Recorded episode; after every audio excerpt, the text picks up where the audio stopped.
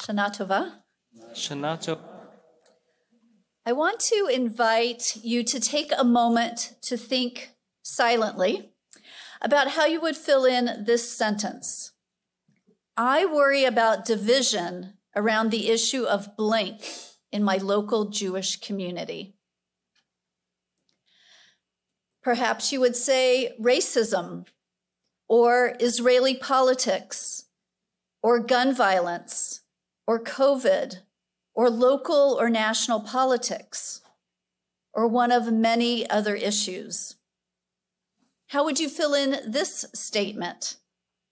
My relationship with my blank has suffered as a result of national polarization. I have heard answers such as my parents, my spouse, my siblings, my coworkers, my boss, my friends. Many of our important relationships have been challenged of late by what we might term toxic polarization, a term I will define shortly.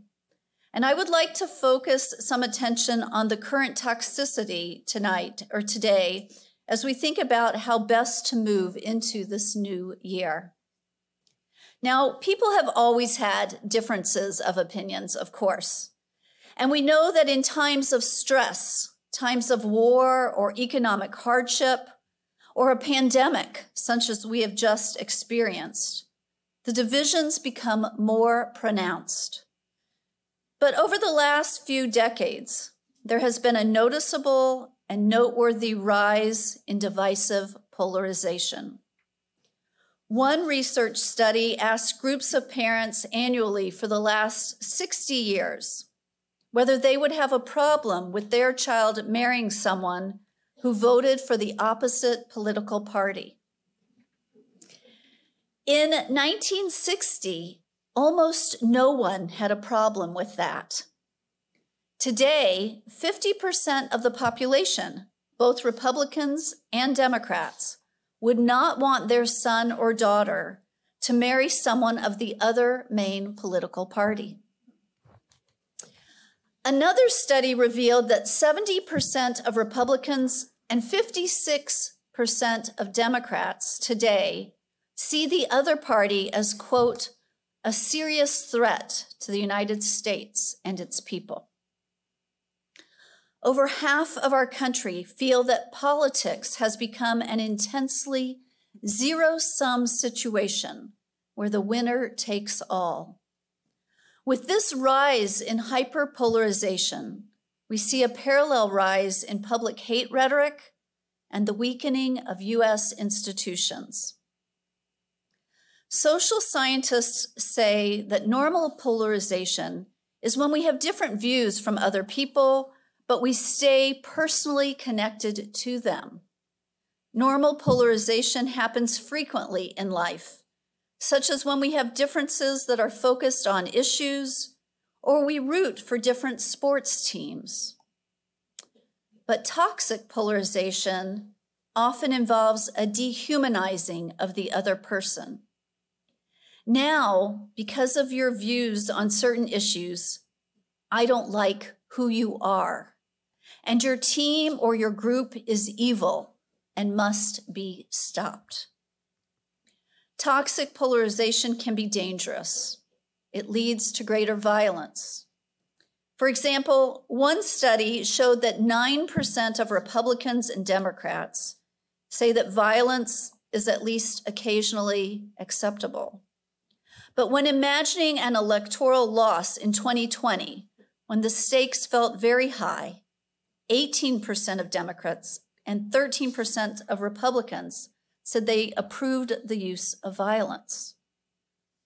Toxic polarization has a tendency to spiral to greater and greater division, so we need to take it seriously.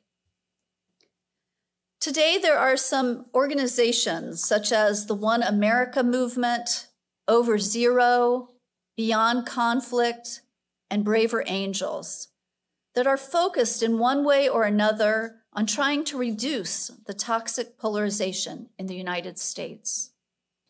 Some of these organizations bring together diverse groups, whether they be religious, political, issue based, or in any other way divided, and work to create bridges between them.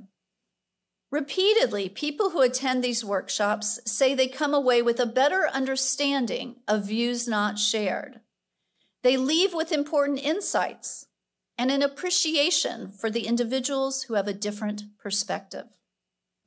It is amazing what can happen when we work on listening to each other. But it can be an uphill battle for us to tone down our reactivity. Research tells us that we humans often have misperception problems that we're not even aware of. And this is partially because our brains are very quick to make judgments. Here's an example. It turns out that our views on others are often very influenced by how we think they feel about us. If you believe that another person hates you, the science tells us that you will be more likely to decide to hate them. This leads to treating each other poorly and feeling that we are justified in doing so. And we tend to spiral further away from each other without even ever entering into true dialogue. So just thinking that another person disapproves of us or our views is enough to often change our behavior. If you are wearing a vegan t shirt and I am eating a hamburger, I already don't want to sit by you because I have decided that you hate me and you know what? I don't like you either. It is incredible, if you think about it, how quickly we build up a whole story in our head about who someone is, what they believe, and whether we should like or dislike them. It turns out that our brains make a lot of miscalculations about others.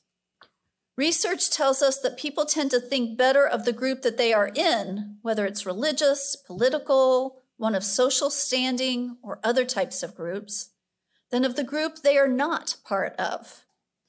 We often believe that our own group members act out of love, but that the out group acts out of hate.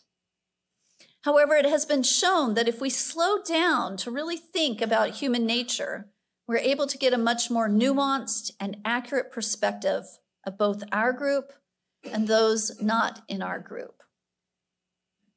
And we are often unaware of the misperceptions caused today by our knowledge gaps. Part of the problem is that through some of the mainstream media, and certainly through social media, many of us are exposed to those people who have the most radical and controversial views. And we then tend to generalize to a whole group and think that those beliefs are the norm for the group. An insightful example of this was shown in a study done in 2021 by the Beyond Conflict organization. People who identified as Democrats or Republicans were asked if they thought that people in their party valued democratic values. And democratic values were defined as all adult citizens enjoying the same political rights, ele- elections free from manipulations, and a government that does not punish opponents. People of both parties overwhelmingly said that these values were extremely important to their party, most saying that people of their party value democratic values at 90% or above on a scale of 0 to 100. Then they were asked to rank how committed they felt the other party is to the norms of democratic values. And both Republicans and Democrats hugely underestimated how much the people in the other party valued democratic norms. The graphs showing this are actually quite striking. So we begin to see that if we want to understand individuals or groups and their beliefs and motivations accurately, we need to be aware that many of our perceptions may in fact be incorrect. And we need to engage people in conversation to learn what they really believe. We might ask, what does Judaism teach us about handling tough disagreements? Well, at our best, we Jews have worked to stay in relationship with one another, even while having serious differences. For example, in the first century CE, two of the most significant Jewish thinkers of their time were Hillel and Shammai. Each was the head of his own academy with many students. And each academy, Beit Hillel and Beit Shammai, offered important and often opposing views on the key questions of their day. One of the things that they disagreed about were some of the laws of marriage. In the midst of telling us about these differences, the Talmud makes the point that nonetheless, the men of Beit Hillel did not refrain from marrying the women from Beit Shammai, and the men of Beit Shammai married spouses from the Beit Hillel families. The text goes on to say that this teaches that they showed love and friendship to one another, fulfilling the prophet Zechariah's teaching that we should love truth and peace. Perhaps we today need to hear Zechariah telling us too to strive for peace, and when possible, even while disagreeing on important topics. In addition, I think that our most central idea, monotheism, can help us to put the brakes on our own tendencies to focus too much on divisions. Judaism teaches that since we all have one creator, we should remember that we are all brothers and sisters, all connected to one another. We are called upon to care about the well being of everyone and to realize how much we have in common. Having said all of this, I feel a need to offer a clear caveat. I am not saying that all views are okay.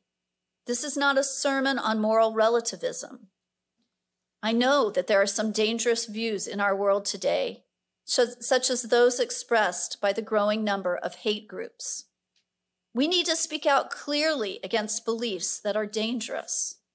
We cannot ignore bad actors or vicious views. Every year, for I don't know how long, the President of the United States, whether a Democrat or a Republican, has spoken briefly to American rabbis on a High Holy Day call shortly before the holidays.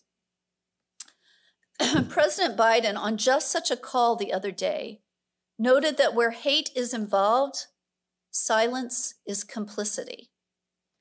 And the newly appointed U.S. Special Envoy for Monitoring and Combating Anti Semitism, Dr. Deborah Lipstadt, reminded us on the same call that nothing is solved by silence. We need to speak out against the ills that we see in this world. In fact, I think all the more so, with so much at stake, it is important to be able to dialogue with people. We need as many partners as we can get to work on the problems of this world. And we will get farthest in working on our problems if we understand others' perspectives.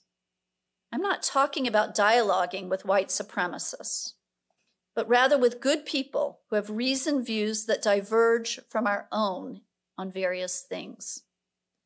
Most of us want to be able to talk to our friends, our neighbors, family members, even if they have views that are different from ours. So we need to think about how to do so, given how charged so many topics are today. So, beyond being aware of our perception gaps, how do we go from stalemate and avoidance of tough topics to discussions and bridging divides when we decide we want to do so? Rabbi Michael Holzman, who is a dear friend of Rabbi Linder's, uh, spoke on this topic recently. He has both the joy and the challenge of leading a Reformed Jewish congregation near Washington, D.C. As you might imagine, many people in that congregation, being so near D.C., have very strong feelings about politics and social issues. Politics had become so divisive in that congregation that it was virtually taboo there. The leadership realized that they faced the challenge of how to make the congregation a place where congregants could coexist peacefully with divergent views, where all would feel heard, and where the congregation could be active in social justice advocacy, even when everyone did not share the views of the majority.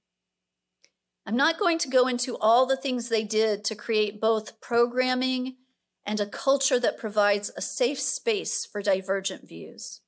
But I will share one key strategy that undergirded a lot of their shift in culture. Through a lot of talking and processing, the congregation committed to being a safe space for people to calmly express their views. They created a social norm of listening to each other they have a saying there now. In our community, we meet each other with curiosity before criticism. Such a great idea. So, can we do that? Can we listen to one another? People appreciate being heard. So, just being willing to hear a view that is different than yours and to say, I hear you, can build bridges. We don't always have to give a rebuttal. We can learn from taking in another's perspective and be grateful for their sharing. One little suggestion I learned for getting people to share openly is to ask the question, how, instead of why. When we say, why do you believe that? We often put people on the defensive. But asking, how did you come to that decision? When asked in the right tone, can show curiosity and openness and lead to conversation. As we start a new year, I hope we here can model respectful dialogue and an appreciation for each other, even when we hold dissimilar views. We humans need each other, and most of us are just trying to find our way through this world with our limited knowledge. Let us remember the humanity of each other, just as we want others to see ours. I know this is a tall order in today's world. I myself need to work on this. But may we nonetheless strive to be among those who build bridges and who bring more peace and understanding to our world. Amen. Amen.